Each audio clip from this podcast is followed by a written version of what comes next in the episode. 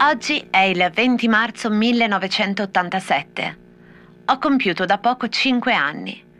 In televisione c'è uno spot della pubblicità Progresso che inquadra un uomo, nudo, a terra, che tiene la testa tra le gambe. La pubblicità dice chi è colpito dal virus dell'AIDS lotta con un nemico che è dentro di sé e con un nemico che è fuori di sé, la tua paura. Ma il virus si trasmette con rapporti sessuali, non con rapporti umani. Quindi usa delle precauzioni, ma non essere prevenuto. La solidarietà non è un rischio. Alla fine del video, l'uomo solleva la testa, guarda in camera e sorride.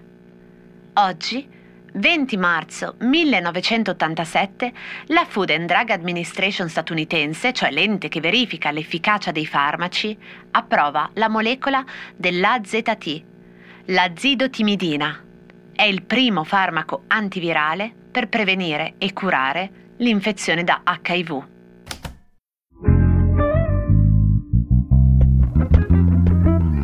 Cose arrivate da vari luoghi, epoche e situazioni sono sintomi, sono diagnosi e a volte sono soluzioni. Messe una accanto all'altra ci raccontano chi siamo. Io sono Chiara Alessi e dal lunedì al venerdì alle 12 in punto, partendo da un fatto del giorno, vi racconterò la storia di una cosa, provando a rispondere con voi alla domanda ma cosa c'entra? Cosa c'entra l'AIDS, la sindrome da immunodeficienza acquisita, con un nastro giallo? Veniamo al simbolo della lotta all'AIDS, non tanto simbolo della lotta al virus in realtà che viene combattuto con farmaci, dalla ricerca, dagli sforzi dei medici e dalla scienza, ma al nemico di cui parla quella pubblicità progresso di quando ero bambina, la tua paura. La solidarietà con i malati di AIDS è espressa con un fiocco rosso, forse lo avrete presente, che fa un'asola in testa e si incrocia. Lo disegnò per la prima volta l'artista americano Franz C. Moore nel 1991 per Visual AIDS, gruppo di artisti e attivisti newyorkesi fondato da Patrick O'Connell per una campagna di sensibilizzazione sull'HIV. Il primo a indossare il fiocco rosso fu l'attore inglese Jeremy Irons alla presentazione della cerimonia dei Tony Awards nel 1991 a Broadway. Anche Freddie Mercury indossa una fascia rossa in vita in alcuni concerti, tipo Montreal del 1985, e a un certo punto, addirittura circa vent'anni prima del Red Ribbon, indossa proprio una cravatta rossa, allentata, sul petto nudo.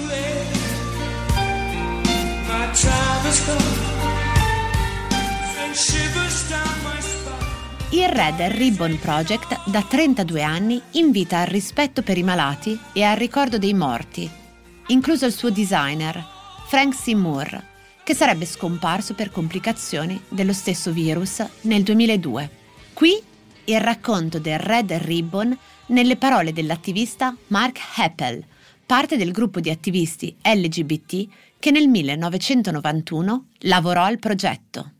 At the time, we didn't know what we were going to do with it. I mean, there was the idea of a ribbon. You cut a ribbon into a six to seven inch length, you fold it in half into an inverted V, and you pin it to your lapel with a small safety pin. Ma da dove viene questo simbolo e cosa c'entra con un nastro giallo? Forse questa volta avreste preferito non saperlo, ma anche questa cosa viene dalla guerra e in particolare dalla guerra del Golfo, almeno stando a quanto lo stesso Francis C. Moore, il designer del fiocco rosso, dichiarò in un'intervista al New York Times. Disse Moore di essersi ispirato al nastro giallo utilizzato per esprimere il sostegno ai soldati americani che prestavano servizio nella guerra del Golfo. La frase Support our troops stampata sul nastro giallo, iniziò a guadagnare visibilità durante la guerra del Golfo e continuò a crescere in popolarità dal 2003 con il magnete a nastro giallo con la stessa frase Support our troops, introdotto in onore di coloro che prestavano servizio in Iraq ed esposto nelle case americane, specialmente durante le festività natalizie, come riconoscimento verso i soldati al fronte. Disse Frank G. Moore che nel Red Ribbon il rosso simboleggia il sangue e l'idea della passione, non solo la rabbia, ma anche l'amore. On avait à l'époque la guerre euh, en, en Kuwait et euh, on voyait partout aux États-Unis des rubans jaunes que les gens, les gens utilisaient pour montrer leur solidarité ou bien leur espoir que leur bien-aimé euh, rentrerait en bon état euh, et pas enseveli dans un cercueil. La tradizione del nastro giallo in guerra, però, è molto più vecchia della guerra del Golfo, forse già risalente alla guerra civile americana. E come testimonianza visiva la troviamo anche in un film interpretato da John Wayne, uno dei western più costosi dell'epoca, che si intitolava proprio She Wore a Yellow Ribbon. Lei portava un nastro giallo. E nell'immagine della locandina vedeva non solo lei, con un nastro giallo nei capelli, ma anche le bandane gialle indossate dagli ufficiali della cavalleria americana del XIX secolo.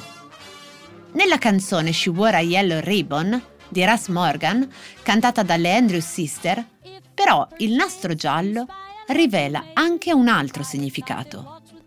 È vero che, come dice la canzone, è per il mio amante che è molto molto lontano, ma è anche perché, prima di partire per la guerra, il mio amato mi mise un fiocco giallo, indicando in qualche modo che ero sua proprietà e che nessuno mi si sarebbe dovuto avvicinare quando lui era appunto molto molto lontano. Dice così, ho regalato un nastro giallo perché si abbinava ai suoi capelli d'oro, capelli d'oro, capelli d'oro. Ho legato un nastro giallo perché i suoi occhi erano troppo audaci. Se per caso scorgi una bella fanciulla e intorno al suo collo c'è un nastro giallo, non importa quanto la ami, per favore stai lontano, lontano, lontano, molto lontano, molto lontano, molto lontano. Che in pratica è esattamente il messaggio opposto al Red Ribbon, simbolo della solidarietà e vicinanza con i malati di AIDS.